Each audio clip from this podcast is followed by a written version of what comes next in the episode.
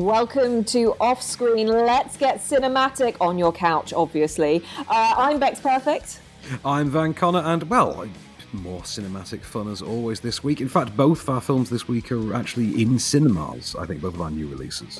They are, but it, the question is: is do you actually want to go to the cinema right now? Films are in cinemas, but are the audiences necessarily? And I would argue these aren't really like too high profile enough releases this week to really entice people straight back into into cinema. Yeah, I'm surprised that these don't have a streaming option as well for them. Um, they may well do in time, maybe. Interestingly enough, both are currently streamable in the US. One of them freely as well. Really? So should, we start, should we start with uh, with Super Intelligence? Yeah. Okay. So um, this is a, a, movie that stars the ever likable Melissa McCarthy. Um, she plays a character called Carol, who um, is probably one of your most average people in the world. she kind of has multiple jobs. She kind of gets up. She lives on her own. She hasn't really got a partner. She's after the next job nothing exciting about her. But a powerful AI machine decides to pick on her to become something for it to study, to understand what happens in the world. And there's a bigger kind of concept at, at bay with uh, with this particular AI machine, and obviously it leads to something much more sinister, shall we say? But maybe it's up to Carol to see whether or not she can save the world. Carol, I am a technological superintelligence.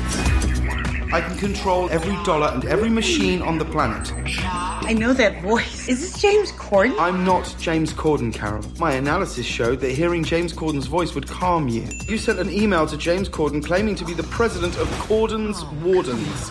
That was a tough night for me. Oh boy. I was always thinking if the end of the world through superintelligence was near, it would be coming in the voice of James Corden. I think the end of the world is brought about by. Do you know what? Fair enough. Actually. Yeah.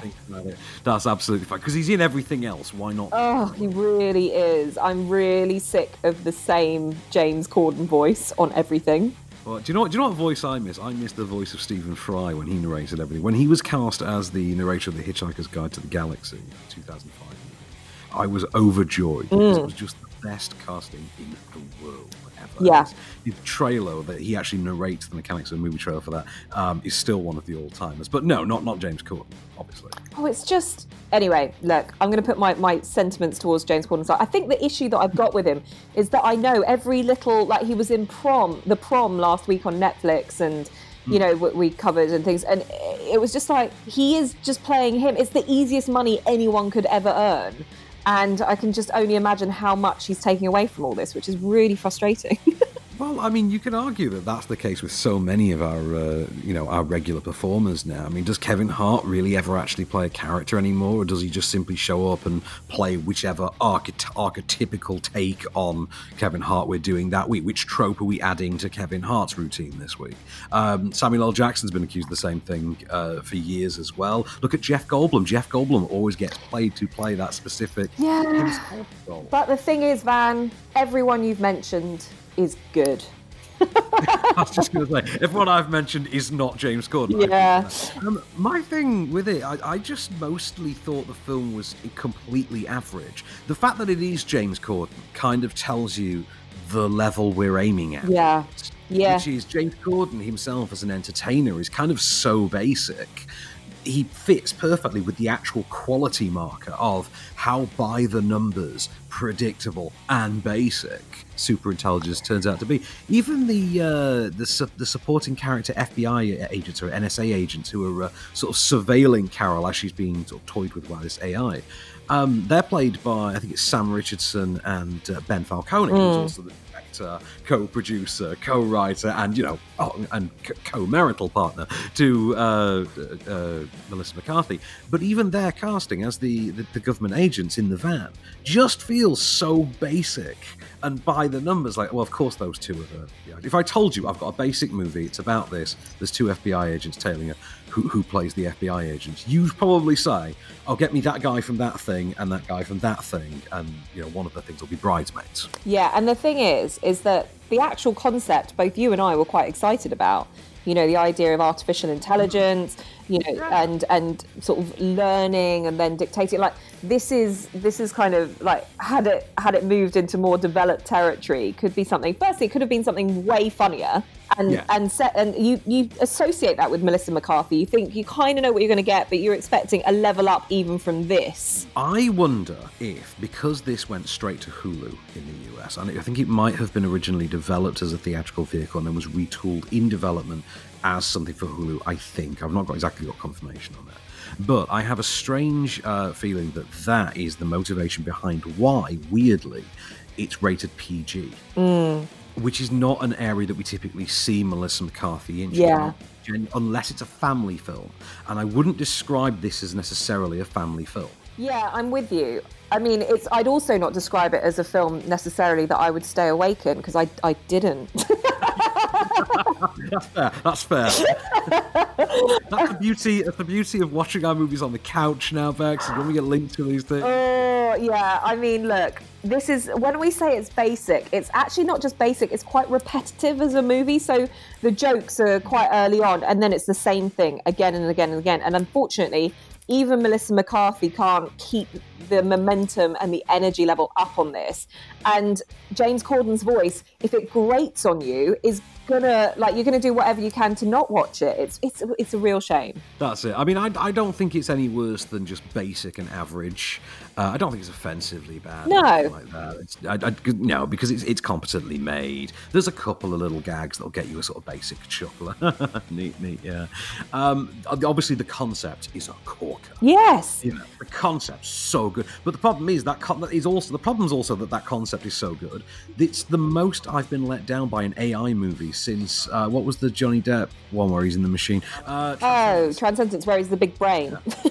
Like, this is the most I've been let down by a tech movie since Transcendence. Before that, I think it was Black Hat. Yeah, yeah. No, I'm with you. And this is supposed to be one that probably would have made the masses understand AI a little bit better. It takes it away from being something that the geeks would get really sort of techie about. So it is a shame. Great cast, apart from James Corden, um, and like competent cast. It just doesn't fly, and that's the real shame of this. Right, we haven't got an awful. We, we, we've overrun for time on this, but I can't let it possibly pass without uh, without dropping in this little nugget about superintelligence. And this is something that just absolutely blew my mind. First of all, there's a sequence in the movie in which uh, Bobby Cannavale and Melissa McCarthy have a sort of post-date snack at his house, and he makes a grilled cheese sandwich. The, the scene literally opens on him grilling this grilled cheese sandwich, and uh, he then takes the grilled cheese sandwich, which has been cooked to absolute perfection. He uh, he portions it out onto onto two plates after having cut it in half. He hands her half of the grilled cheese sandwich and sits and eats half of it himself, which he neatly devours in I think three bites. Right, the fact that I remember this and I remember how weird it is that he didn't just cook two grilled cheese sandwiches. Yeah. The fact that that is the takeaway from Superintelligence, an AI sci-fi comedy from Melissa McCarthy and her husband, that is mind-blowing in 2020. I love- that is absolutely astonishing to me. I love that that is mind blowing, and not the fact that he ate it in three bites is mind blowing. It's a very tiny slice of bread, either very tiny or he has a large head. Either or, that's still astounding. But I definitely want a cheese toasty right now. Definitely. So, um, from from a movie that uh, sent you to sleep, then to one that's kind of named for it. Then, should we talk about Dreamland? Have you seen Dreamland? Yes, I have seen Dreamland. So this is Margot Robbie and not Joe Cole. Who was who is Finn Cole. I think. He's Finn Cole? Yeah, yeah. It's um, it's a movie that's kind of based in. Well, where where in the states is this? It's like it's kind of like a small town, small, very sandy town. Dust Belt region. It's the Dust Belt region, which is sort of a nexal point between, I think, five different states. This, I think, is Kentucky. Yeah, so this is like a town that hasn't got a lot going for it. Um, it's set in like the 40s or late 30s, like after the Great Depression. Um, and this teenager, played by Finn Cole, is essentially not sure what he's going to do with his life. And then suddenly, out of nowhere, an outlaw, a female outlaw, comes hiding in his barn in the form of the stunningly gorgeous Margot Robbie.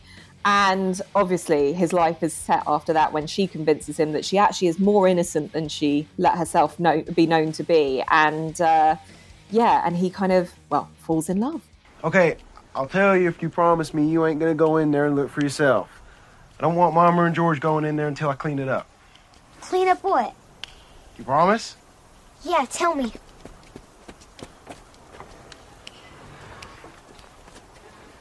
Two dead dogs lying there with their blood and their guts all in the dirt.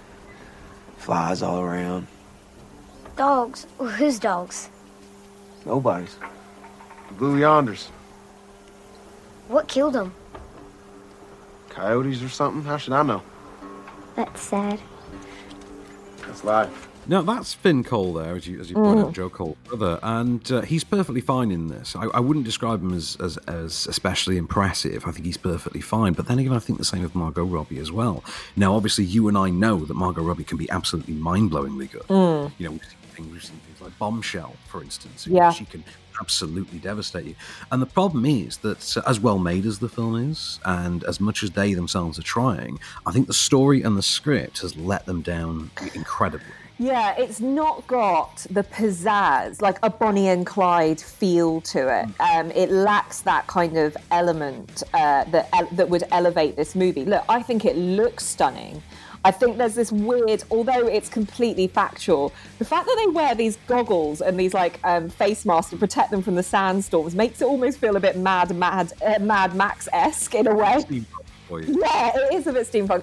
And um, I think the acting is, you know, like the accents, everything like that is on point. Everything is working like clockwork, like it should be. But there's a difference between a good movie and a great movie, and this sits very much at just a good movie. This feels to me a lot of the, I mean, a lot of the time through it, that you just had this overbearing weight of, of feeling like a script that had gone through, uh, it'd gone through the actual story draft, it had then gone to the actors who were like, okay, let's let's do this monologue and this monologue, and it hadn't yet had the actual sort of character writing where they beefed up and actually gave the characters their individual lives and things like that. It just feels like characters sort of turning up in, sort of, in an increasingly perfunctory manner and delivering plot motions. Okay, now we're going to talk about our feelings for 15 minutes whilst we, you know, float in this, whilst we skinny dip, and then we're going to do this. And it, it just it felt very hollow. Yeah. Needed to- the the performative stuff was there. The problem is the characters weren't. Yeah. Now, interestingly, this is a movie that has been produced by Margot Robbie and her husband Tom Ackerley's uh, production company. So, you know, they're they're the company behind like um, I Tonya. He's recently produced Promising Young Woman. Um, also, like the other movies uh, uh, within the kind of this is like how they met as well, which is quite interesting. So, it's it's it, like they make good solid movies but they don't make movies that are necessarily groundbreaking i think they're not at that stature yet I think Margot Robbie starring in something like this, though, and putting her weight behind it as a producer, does suggest that there was an intention that this was a prestige picture. Yeah. And that would, I think, be uh, sort of verified, I think, by a lot of the qualities of the film. Um, put it this way Margot Robbie gets naked in this. yes she does And, and she's and she's a producer on it, which means that she actively made that decision. Margot Robbie is too big a star to be getting a kid off for anything less than a statue. yeah but she ain't getting one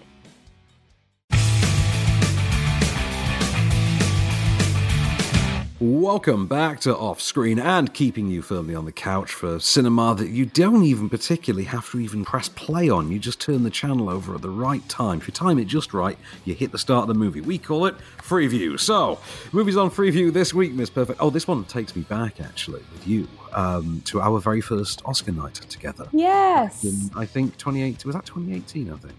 I think the oscar night was 2018 but this particular movie came out in 2017 i it think it was the Christmas season, wasn't it? It was Yes. around the Christmas season. Yeah. So it's The Shape of Water, which is on Channel Four uh, Saturday night, nine thirty p.m. Uh, which is, of course, the, the this this rooted in the classic Universal monsters style movie from uh, Guillermo del Toro uh, that he's written, he's directed, and he won uh, a couple low key awards for. I think just a couple nothing, nothing huge, nothing, nothing huge, nothing. no just a little just a little best picture one of, them BPs that goes around, you know. Yeah. Um, and, and and it is this this grand romantic gothic uh, horror drama starring Doug Jones as effectively the creature from the Black Lagoon, who is being experimented on in a Cold War era U.S. government lab and falls in love with uh, a mute janitor. If you look at this, look. Some of the best minds in the country peeing all over the floor in this here facility. Mm, mm, mm. There's pee freckles on the ceiling now. How they get it up there? Just how big a target do they need, you figure? And get enough practice, that's for sure. My Brewster, no one's ever called him a great mind, but even he manages to hit the can 7% of the time. Excuse us, sir. No, no, no. That's all right. Go ahead. You ladies seem to be chatting enjoyably. Girl talk, no doubt. Don't mind me. Oh, I could listen to Octavia Spencer all day long. I just love her Oh, voice. She's so brilliant. And she's so great. It's the joy that's in her voice. Yeah. There's natural joy to her voice that just fills me with delight. Exactly. Now, I loved this movie. I really did. I think for everything that it encompasses as a whole, it was a worthy winner of the Best Picture. But I do have to say, there were so many eye rolls when this won from people because they were like, like it's like I don't know what. I can't remember what else was out that year that people wanted to win over Shape of Water, but like lots of people hadn't really seen it in the UK, and you know it wasn't really that big, uh, that big kind of movie that everyone had rushed to the cinema to see. It wasn't the sh- oh no, it wasn't that. There was the following year was the Moonlight La La Land. Yeah, that was yeah, it was a whole different debacle. But I just think it was one of those films that I think critics like ourselves loved it, appreciated it. The masses who kind of go, "What was the big Oscar winner?" would be like, "And what? What was it called? Who is it? What?" And it's not, you know, and that's the problem. This is when, when we first got involved. This is the first movie, one of the first movies I ever got Miriam to watch, um, despite having watched next to nothing for a decade, and uh, she loved it. This and Booksmart, evidently, she. Uh, she Really loved, so uh, clearly one of refined taste, as we've established. Um, I think this is a tremendous film. I think the love and adulation it shows for the classic Universal Monsters era, in particular, I think, and and fifties B movies, uh, you know, relevant kind of things that would have been the B movies at the time the film is set. I think are absolutely tremendous. But uh, I do agree with you. There is um, an, an element with the, with the Shape of Water being the Best Picture winner that it's giving it to an outright, you know, fantasy horror film, Mm. and the Academy has always kind of shied away from that. Even uh, Silence of the Lambs, Mm. which, as my friend Wilson has said on many an occasion, um, is a horror movie. Yeah. and that won Best Picture. And they had to kind of dress it up as a thriller instead. That was how they they always packaged the Silence of the Lambs as a thriller rather than a horror movie for this reason of uh, you know saving face for the Academy. Um, I think The Shape of Water though needs to be regarded as a sort of horror romance. Yes. Is. I think it's tremendous. I think Doug Jones should have been nominated for an Academy Award for his performance because he is a Mm. very very underrated performer. He's currently on Star Trek Discovery now, um, and I actually want to watch this again. I think it's a genuinely brilliant film. Yeah, but I do think it is for a specific audience. Those who may have grown up watching like the black and white B movies, like Creature of the Black Lagoon, the the, the thing, the It, you know, all that kind of stuff. There's, yeah, you know, it, it, it's of that genre and that nostalgia that will come flooding back watching this on a more modern setting. Anyway, that is available for you guys to enjoy and watch at your leisure on Saturday at 9:30 p.m. on Channel Four. Um, and uh, moving next, you couldn't get more different um, from the beauty of The Shape of Water to the, the and, and actually, I have to say, and from the mind boggling effects of The Shape of Water through to, well, don't shake your head at me. to something that isn't as mind boggling, although it does desperately try to be. It is Channel 5, 9 pm on Sunday, Geostorm. I mean, you're talking, you- you're dissing this film for a fact. Have you seen Gerard Butler's face in this movie? This is the one where he's That's what injecting talking about. pollen. yeah, this is the one where he's injecting the, the bee pollen in there, and, uh, and and then they had to do so many reshoots, and his face had entirely changed by the time they did the reshoots, like two years later. By the time they got this thing out, it had been finished for about three years. They dumped half of it, reshot it, edited out their female lead, cast another female lead, and then somehow still managed to actually put out a movie in which Gerard Butler is a satellite engineer who's apparently single-handedly saved the world from the climate apocalypse at one point, and he's now the only man who can go into space to an actual inter- version of the International Space Station that controls all these weather control satellites he's used to save the world, and uh, save us from a terrorist thro- uh, terrorist plot to kill us all with weather. Whilst they also happen to assassinate the president. Uh, okay. Something wrong with Dutch Boy. No, there isn't. Well, an entire village of dead Afghans may disagree with you. Yeah. And then yesterday, an airlock just just opened by itself. We lost one of our crew. Dutch Boy's not my problem anymore. That I am calling on. Because other than your daughter and your precious soccer club, Dutch Boy was all you ever gave a damn about. Oh, yeah, once. Yeah, but you took care of that. You don't care. No? Well, then what are you doing living out here? Hmm? I will watch anything with Gerard Butler in because it makes me smile. so Sorry, that was that was the bit I, I sort of clipped myself off on that rant. All the uh, yeah, all the all the satellites are actually named after Gerard Butler movies. Brilliant. Uh, so the the killer satellites have names like Rock and Roller and Re- um, I think not Revolver. There's there's there's a bunch of them, but the Rock and Roller one I remember uh, sticking out because it gets destroyed, and you start thinking that's kind of what deserves to happen. yeah. Rock and Roller. Um, I think the film is aware that it's really, really goofy, sub Roland Emmerich garbage. Yeah. I mean, directed by Dean Devlin. This was meant to be Dean Devlin's directorial debut, having been the producer and writer on all the Emmerich movies like Independence Day, Stargate, Universal Soldier, Day After Tomorrow, uh, 2012, you know, movies like that. And this was meant to be him striking out on his own, and it went abysmally wrong. I think the film is enjoyable on a really schlock level. It knows it's schlock. Yeah, it's uh, and that, this is what I love about it. It's so bad, it's good. Um, that's what what works for me with this. And what? No, I'm just going to say, if you're the kind of person that got past the, that, that got stopped by the line, wait, wait, wait, wait, Gerard Butler is our satellite engineer. These words don't make sense. If you got stopped at that hurdle, then obviously it's not for you, is it? It's- Yeah.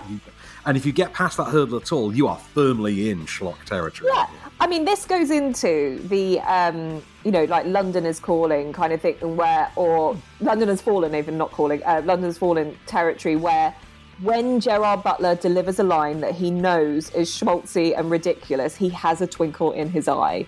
And it is, it is that film, and that is why I will always love watching silly Gerard Butler movies because this is a man who knows how to make his money doing the things that he knows is ridiculous, and he doesn't care. He's not out after an Oscar anytime soon. I don't think he'll ever get one, but he's like, you know what? I'm going to have a damn good time whilst I'm at it, and I think you guys can too. So that is Geostorm, Channel Five, Sunday, 9 p.m. Uh, just something to just ease in the Monday blues, I think, is by watching that. Here we go. What we got coming up next? So on Monday, uh, this is something a bit more uh, light and gentle, but with a bit of wit and, and uh, acerbic sharpness uh, to to kick off the week at the same time. So the Lady in the Van is showing on BBC Four Monday night at 9 p.m. So this is an adaptation of Alex ben- Alex Bennett's uh, is it his memoir and a play? Yes, I think so. Alan Um, Bennett. Alan Bennett, yeah. Uh, Yeah. Did I say Alan Bennett? You said Alex Bennett. Alex Bennett. Sorry, no, it's because Alex Jennings plays Alan Bennett. Yes. In. So I get the two in- interchanged. I don't confuse Maggie Smith, though, who, of course, plays the lady in the van, who he allows to live in a van on his driveway for reasons of her personal safety and the local council, etc. So this is apparently something that really happened to Alan Bennett and is about his relationship with. Well, it's Maggie Smith playing her, so it goes without saying that she's the ultimate curmudgeon. Put the van in your drive? That never occurred to me. I don't know, I don't know. It might, it might not be convenient. No, I've thought it over. Believe me, Miss Shepherd, it, it's all right. Just till you sort yourself out. Well, not convenient for you. Convenient for me. You're not doing me a favour, you know. I have got other fish to fry. A man on the pavement told me if I went south of the river, I'd be welcomed with open arms. Do you know what? The cast in this is just worth your time, apart from one person. Oh, yeah. But as you, Maggie Smith, as you mentioned, um, Alex Jennings as well, Frances de la Tour, uh, Jim Broadbent as well. Sadly, it does include James Corden again. He plays a street Oh. plays a street trader in this. It's like go and just carry on with your talk shows. Leave us alone. Um, and um, you know, for me, I think. Uh, again, like with for very different reasons, but like with Gerard Butler, I'll watch anything that Maggie Smith's in because she is Mm. just phenomenal in everything that she does. And you're right, the curmudgeon of this, it's, it, it's lovely, it's delightful, very British. And the best part is my uh, my childhood next door neighbor is in this movie. Really? Uh, he's he's one of- he- he's, uh, he's he's let's just say he's a man in a black suit towards the end of the film. That's all I'll say. Um, so I, and I did check the credits, and he is listed as smiling. Insert job title here, um, which is uh, a great role to have. I got to come out the screening and, and text her. It was fun. But uh, no, I really like the, uh, the Lady in the Van. I think it's, I think it's a really sweet movie. I think Maggie Smith plays it to absolute perfection, and I like uh, Alex Jennings as uh, Alan Bennett Yeah. which I think is uh, I think it's just the right amount of impersonation because you can't not do the voice to an extent with uh, with Alan Bennett. Yeah. and, and sort of the, the composure, and I think there's there's just enough impersonation to it that he's still believable as you know an actual original character, as an actual Mm. person who exists. Uh, so I would definitely check that out. So BBC Four Monday night 9 p.m. Uh, the Lady in the Van with Maggie Smith. Start your week in style. And now it's time for a segment we like to call Off Screen Pays the Bills. Hi, Bex. Oh, hi, Van. Oh, yeah, sorry. I am just in one of those moods when you know when you have something really great to eat, it just Hmm. puts you in a really good mood for the day. Alas, I, I only had a, an omelette for breakfast. I tell you, speaking of eating right, I'll tell you who's been having a great time is the love of my life, is uh, is currently enjoying uh, a Green Chef. Uh, box. She's been enjoying that. So uh, she's based in the US. Obviously, I'm Mhm. based here. Currently kept apart. So I wasn't allowed to try this. She she got to try it, not me. Lucky Um, lady. so I have, exactly. I have her uh, her culinary grade to go off of, and I can tell you she is very discerning. So Green Chef is a Mm. USDA uh, certified uh, organic company. And the whole premise is to make eating sort of easy and affordable with plans for every kind of lifestyle. So there's different tiers and things. So what you do is you go on, you create an account with them, and they let you choose from this uh, this selection of easy to follow recipe stuff. It's, it's basically a, a cardboard box that comes with individual meal packs in like the ingredients. Ooh. based exactly on the recipe that's in the car. So the instructions are like step by step. They have photos and, and things like that. And uh, you can try new things every week. You can alter your uh, meal plans. You can try different things when you decide you're tired of, for instance, cauliflower, which I definitely am after the past month. I've had so much cauliflower rice. oh, never, never again for me, please. But, uh, but however, one of the things that Miriam got to try was she got to try this uh, Caribbean cauliflower bowl Ooh.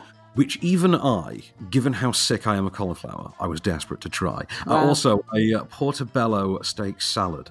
I hate mushrooms, but I want that in me. That sounds and looks incredible. That was the other thing. I'm Apparently- salivating. Apparently, it didn't take her very long to make the recipes. It took her like 15 minutes at most to make most of these recipes she had, but they even looked exactly like they were in the picture, which is a big thing for me because I'm very shallow. Yeah, I'm with you. And do you know what? I'm not a great chef. I don't enjoy cooking that much, but when it's simple, it's laid out for me, I know what I'm going to get and I know what I'm going to make and it's going to look good, even I can impress myself with that. Exactly. So it, all the all the ingredients come pre-measured, perfectly portioned, sort of prepped for you already. Um, it's a completely sustainable uh, meal kit as well. So it's uh, it offsets like 100% of its carbon emissions with every box or or, or the or the equivalent. It's so it's uh, you know it's it's convenient. Nice. It's relatively priced, and it is also quite environmentally conscious, which I approve of wholeheartedly. And the best of uh, the best bit of all is uh, you can get eighty dollars off in the US uh, simply by going to greenchef.com/slash offscreen eighty. That's offscreen eight zero, and use the code offscreen eighty to get eighty dollars off, including free shipping.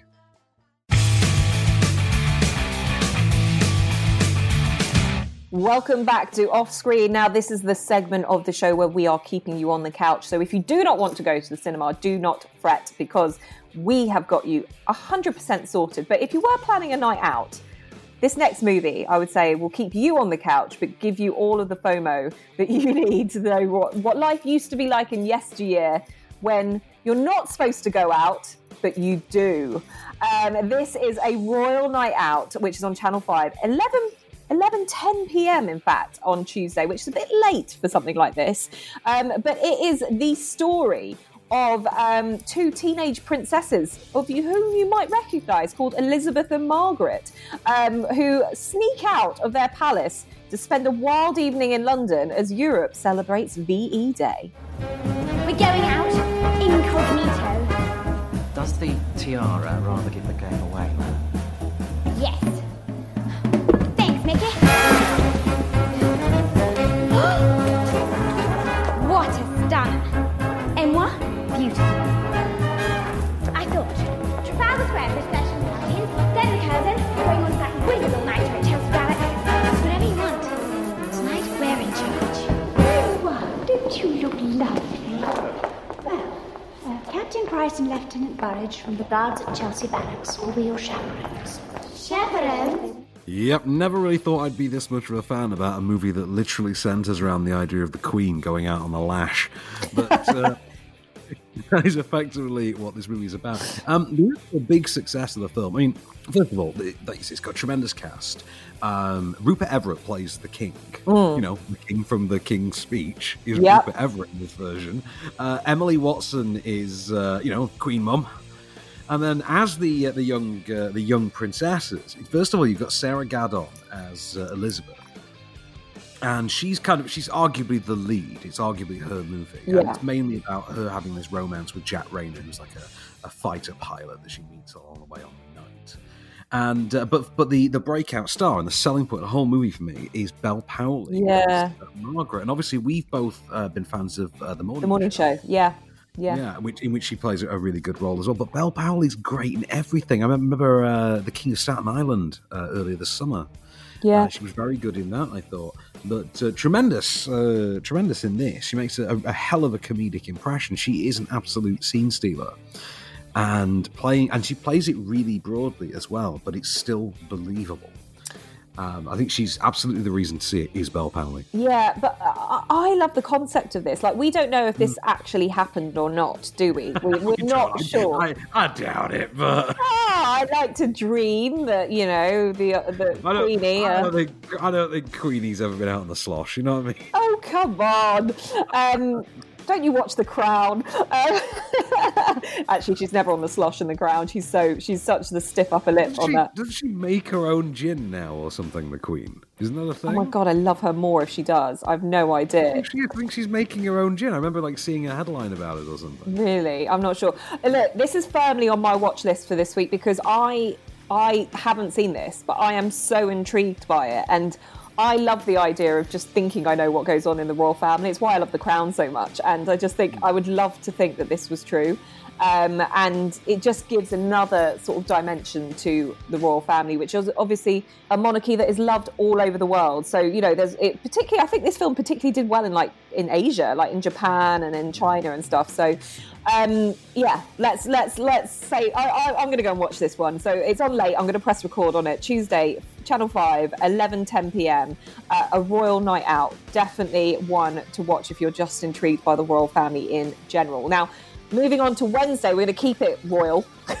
and you we did go men- from the, we're going from the from the daughters to the dad now. That's Yeah. absolutely done. We're going back back in time through their father, effectively. Yes, and we're also going back in time in terms of when these movies were made. So from 2015 on a Royal Night Out back to, can't believe this is 10 years old already, The King's Speech.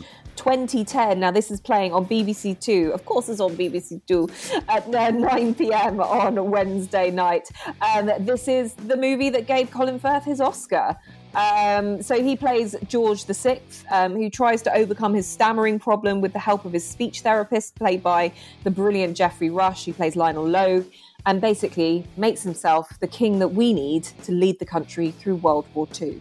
Why do you stammer so much more with David than you ever do with me? Because you're bloody well paid to listen. Bertie, I'm not a geisha girl. Stop trying to be so bloody clever. What is it about David that stops you speaking? What is it about you that bloody well makes you want to go on about him the whole bloody time? Vulgar but fluent. You don't stammer when you swear. No, bugger off. Is that the best you can do? Well, bloody bugger to you, you beastly. public school prig could do better than that. I love this movie so much, and I Mhm. think the, the thing that always surprised me when it uh, when it came out, and people were talking about it, was I don't think anyone was really talking about how hilarious it was. Like it was funny. Yeah. It was a serious film, but it wasn't afraid to have a laugh, and it had quite a few. Right, there, was, there were far far more in the way of, there was far more in the way of comedic material in there than uh, I would have expected for how it was built up and how it was marketed. Um, I think it's a very charming film uh, for Colin Firth and Geoffrey uh, Geoffrey Rush, though. Uh, I'm trying to remember who plays uh, Edward in this version. It, Edward. Uh, good question. Is it? Is it Guy Pearce? Is it Guy Pearce in this one? Yes, Duke of Edward's the Duke of Windsor, right? I think so. I don't know my royals. I know. The crown. Well, I think I think it is Guy Pearce in this. Um, I remember if this is the Guy Pearce one. I remember Guy Pearce is really good in it as uh, as Edward. yeah, I think that is. And you know what? Helena Bonham, Bonham Carter, she's the Queen Mum in this, isn't She's she? great in this, isn't she? She's Yeah. quite good as well. Yeah, she's brilliant. Um, we've also got Derek Jacobi in there. I think. Oh, Derek Jacobi. Yeah, brilliant. Michael Gambon. I mean, Timothy Spall. You know, you are looking left, right, and centre at every single great thespian from this little island that we live on. And they're not even in particularly huge roles. Some of them are in quite minor roles, but it's just that good a movie. Um, let's move on then to, I say, you can see that uh, uh, Wednesday night, BBC Two, 9 pm. So from the daughters on Tuesday night uh, down up to the dad on uh, Wednesday night for your royal pickings for this week. Uh, keeping it London based in the meanwhile, though, Thursday night, 5 star, 9 pm. We've talked about this many a time. Our love for the franchise is known far and wide. Let's talk about London has fallen. Oh my goodness. I mean, I said it before. I could watch Gerard Butler all day, but especially when he plays Mike, the Secret Service agent who's got to find a way to escape with his team when a terrorist attacks all the world leaders in attending the funeral of the British Prime Minister. There was no chatter on this. None. Something of this magnitude, it took years to plan, and we had days. It's a bloodbath. How did they do this, Mike? They only have to get it right once. Today they got it right way more than that.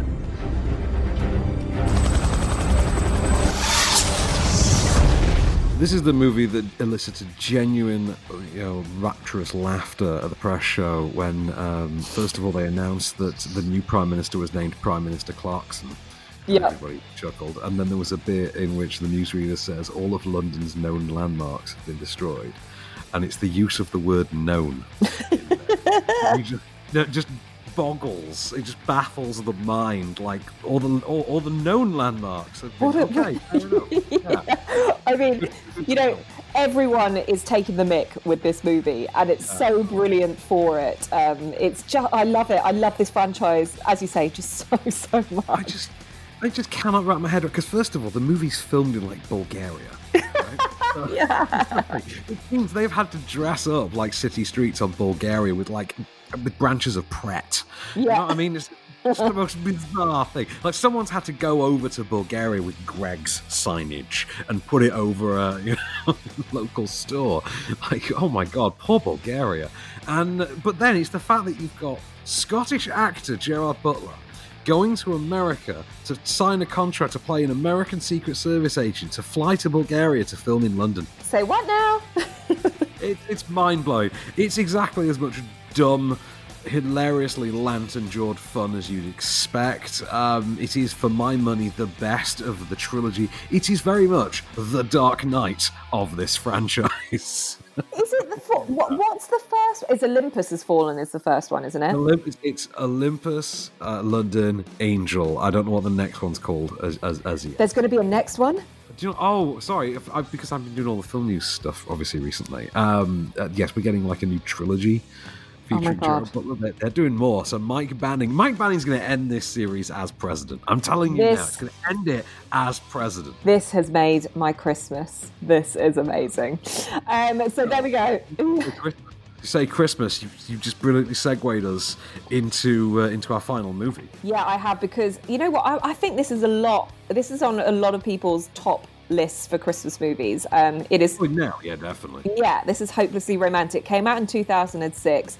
It is forever the house swap movie that works, um, and it is called The Holiday. So it's about two ladies from two different countries who swap homes for the holidays to get away from their relationship issues, but their lives change very unexpectedly when they meet and fall in love with two of the locals. Hi, sorry, that was Amanda. How'd she sound? How's she doing?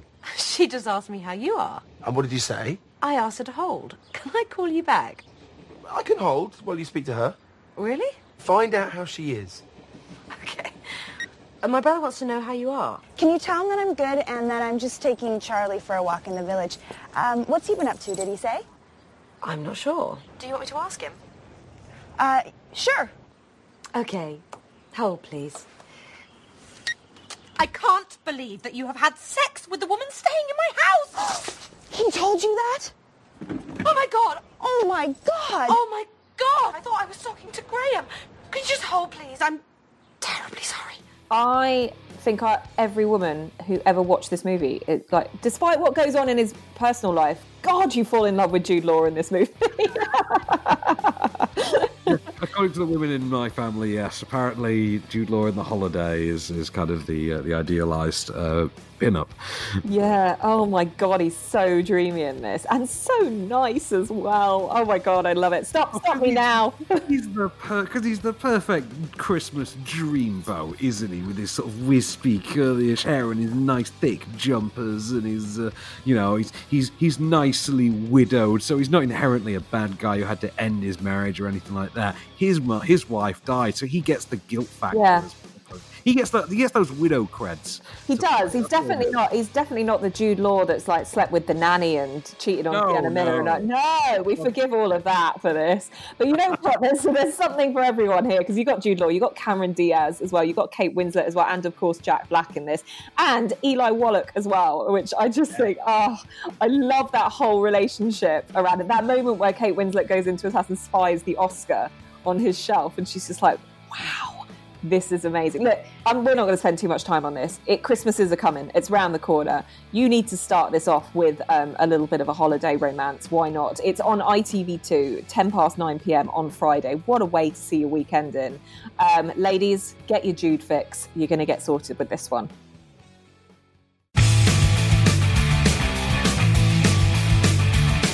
Welcome back to Off Screen for one last ride. Uh, we're going to take you through the uh, perilous uh, shop aisles that used to be of DVD and Blu-ray. God, I miss video stores. And onto the newfangled platforms known as streaming. So on DVD and Blu-ray this coming Monday, the 14th. Miss Perfect.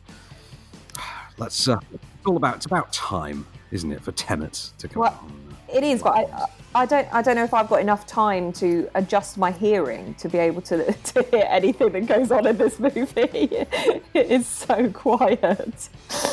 Um, it's the movie that was supposed to save cinemas during the coronavirus. It was Christopher Nolan's big comeback. We're all going to flock to the IMAX, and everyone's going to see it, and cinemas will be saved. Did it work? How's that working out, Chris? Come Yeah. on, can you hear me up? Oh, this is going to do better business now. It's on DVD and Blu-ray. I'm telling you that now. This is this is going to make his profit that he needs. people are going to see this now than ever saw it theatrically. Was it something like 380 like worldwide? They didn't they didn't release the numbers. I don't think. Think there's some estimate or something that that's what it took in globally at this stage. It's not a bad film. I think the problem with it is it feels kind of perfunctory for Christopher Nolan. It feels like there's nothing new here that he hasn't done before, like particularly in Inception. Yeah, yeah, I'm with you. Like in terms of the r- rankings of Christopher Nolan movies, this isn't like up there as one of the ones that you're dashing out to see. So the uh, the plot involves uh, John David Washington's unnamed protagonist. I think he's the protagonist. Yes, he's the prot- he's literally the protagonist, which is a clever method of script writing, Mr. Nolan. Very clever indeed. Um, who is recruited into a uh, government agency um, about which and about their tactics he knows only one word. There's a Cold War. Technology that can reverse the flow of time. Time travel. No. Inversion. We are being attacked by the future. You have no idea what you're getting yourself into. Maybe I lost my edge. The Edge is still intact. You don't understand it. I don't understand it. The world doesn't understand it. We all walked out with a big headache at the end of it. It's worth your time, though, to just see what the hell it is and try and work it out. I, ah, you know, I enjoyed it, but you're, you're right. It's like mid-ranking of Christopher Nolan movies for me. Yeah, it really is. So uh, let's talk about then from, from Christopher Nolan and his mid ranking. I want to know where this sits on the ranking of Robert Zemeckis. It is our uh, next DVD or DVD slash Blu-ray slash digital, of course, as well. We can't leave digital out these days. Uh, there's always a digital version available once on home platforms. Uh, Roald Dahl's The Witches. So I'll tell you where this I'll tell tell you where this is. This is, is just rank. Um, this, is, this is terrible. Um, anyone who is a fan, and I've just literally said to Van off air because Van has not seen The Witches, and he knows that loads of people that have seen the original have such an affiliation for it and such a passion for it. And I just said, please do not jump to watching this reboot of it before you've watched the original because the original movie holds up in present day and it has such brilliant practical effects in it that will make you shudder. Whereas this movie just takes the idea of, you know, digital effects and just uses it, and I feel is very lazy. And I love Robert Zemeckis; he was a genius of the day, but Anne Hathaway is impersonating Anjelica Huston. Stop laughing at me; I'm ranting now. You get plenty of rants when you don't like things. Um, You're just so defensive. Defensive of what? I'm accusatory here. I do not like this. You're you're so personally affronted. Is this what I, I sound like? Is that what it's like from the other side? Because I never get to experience it. Yeah, it is a little bit. I look genuinely. If you're going to go and take on one of my favourite children's movies, which the reason why it was one of my favourite children's movies is because it didn't talk to you like a kid. It talked to kids like adults. Very true. And that was the beauty of it. And it chilled you and it made you shudder and it made you question every painting that you walked past as to whether or not the kid that's painted in that picture was actually stuck there by a witch. This stays with you for years. This movie goes in the bargain bin as soon as it possibly can. I hate it. So The Witches is available on DVD and Blu-ray from Screen Monday, the 14th of December. Uh, get it now at participating retailers. RRP 14.99. Uh, so, Miss Burbank. Sorry. We're moving on. We're moving on. I can't do it. I can't move do on, it. move on to streaming and, and talk about a franchise that at one point I could have ranted very similarly about from my childhood. So on Netflix from uh, this coming Sunday, the 13th of December, uh, Bumblebee is uh, is out, which actually served as something of a uh, tonal reboot, a tonal and kind of narrative reboot for the Transformers franchise. It's the first Transformers movie since uh, the st- series started cinematically in 2007, not to be directed by Michael Bay. This is uh, directed by Travis Knight, who gave us Kubo and the Two Strings. It's very much styled on classic Spielbergian Amblin kind of movies from the 80s. It stars Hailee Steinfeld as uh, a sort of uh, rebellious teenage girl mechanic uh, in a sort of divorced family, family rocked by divorce, and now the new overbearing mom's boyfriend type figure in her life. She's got an annoying like, younger brother. She gets a scrap car, happens to be a certain yellow beetle, and discovers it is in fact the alien robot Bumblebee, the Autobot, who is the you know last survivor of a devastating attack on the planet Cybertron, and it is the U.S. military and the evil Decepticons basically descending down upon our mechanic character Charlie and her new alien friend. Get out and move away from the vehicle. Stay cool, B.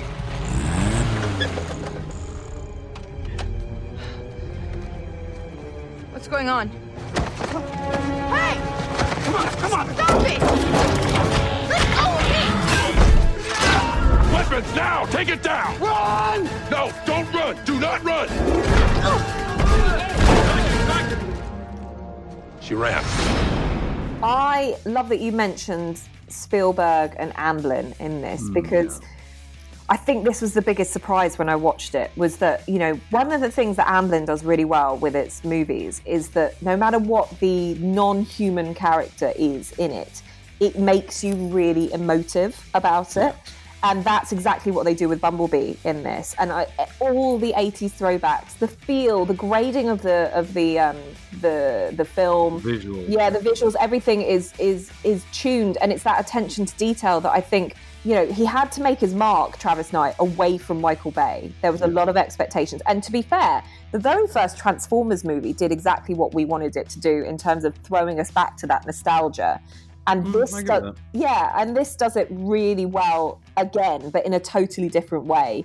If you're not a massive fan of Transformers, I don't think it matters. This is a story about a girl and a robot at the end of the day. It, it, it is. It's quite. It's quite broad in its appeal as well, but also it's like I say, it serves as kind of a reboot, and you don't really need to have had to have seen anything. You kind of get the origin story with this one that you're only told about in the 2007 one, but I think it's a really good, uh, really good movie. I can't wait to see uh, what sequels might come from this. I'd like to see more of Hailee Steinfeld in there as well. Yeah, she's great. Um, uh, on to uh, the following day, Monday 14th on Netflix. I've not seen this one. I, I'm really looking forward to it. Uh, this got released uh, in sort of limited theatrical, I think, uh, when we were first coming out of lockdown. Mm. It's Blackwater Abyss, which is an Australian movie uh, starring, I think it's Luke Mitchell from Agents of S.H.I.E.L.D. Um, who and it's uh, effectively it's kind of a sequel, but also a standalone movie to Blackwater. It's a killer crocodile movie. It looks quite uh, quite graphic and, and extreme, like kind of thing I love, like a throwaway kind of hundred minute creature feature, but you know with like CG alligators coming after like you know, uh, always always too stupid for their own good teenagers. Like I'm I'm, I'm on board for that. Yeah. So we can look forward to that on, on Monday on Netflix and on Prime on Amazon Prime on Tuesday the fifteenth. Not one, not two, but three. Well, I can't say they're all great sci-fi. No, I one's can't. great. The first one's a great sci-fi movie. The second two exist.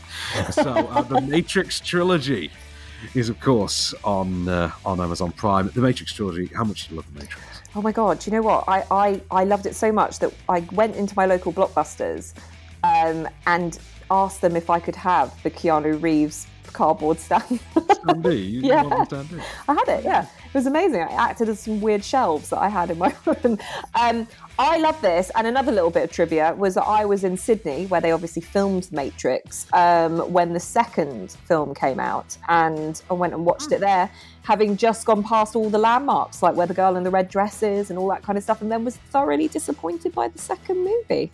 So, yeah. I think a lot of people, a lot of sane people, were thoroughly disappointed by the second movie. I think the third slightly redeems it, but I call that Pirates of the Caribbean formula uh, for, for both. Um, but yes, so the entire Matrix trilogy, in which Keanu Reeves as Neo becomes the uh, only hope for the human race in a in, in a virtual reality uh, world, effectively.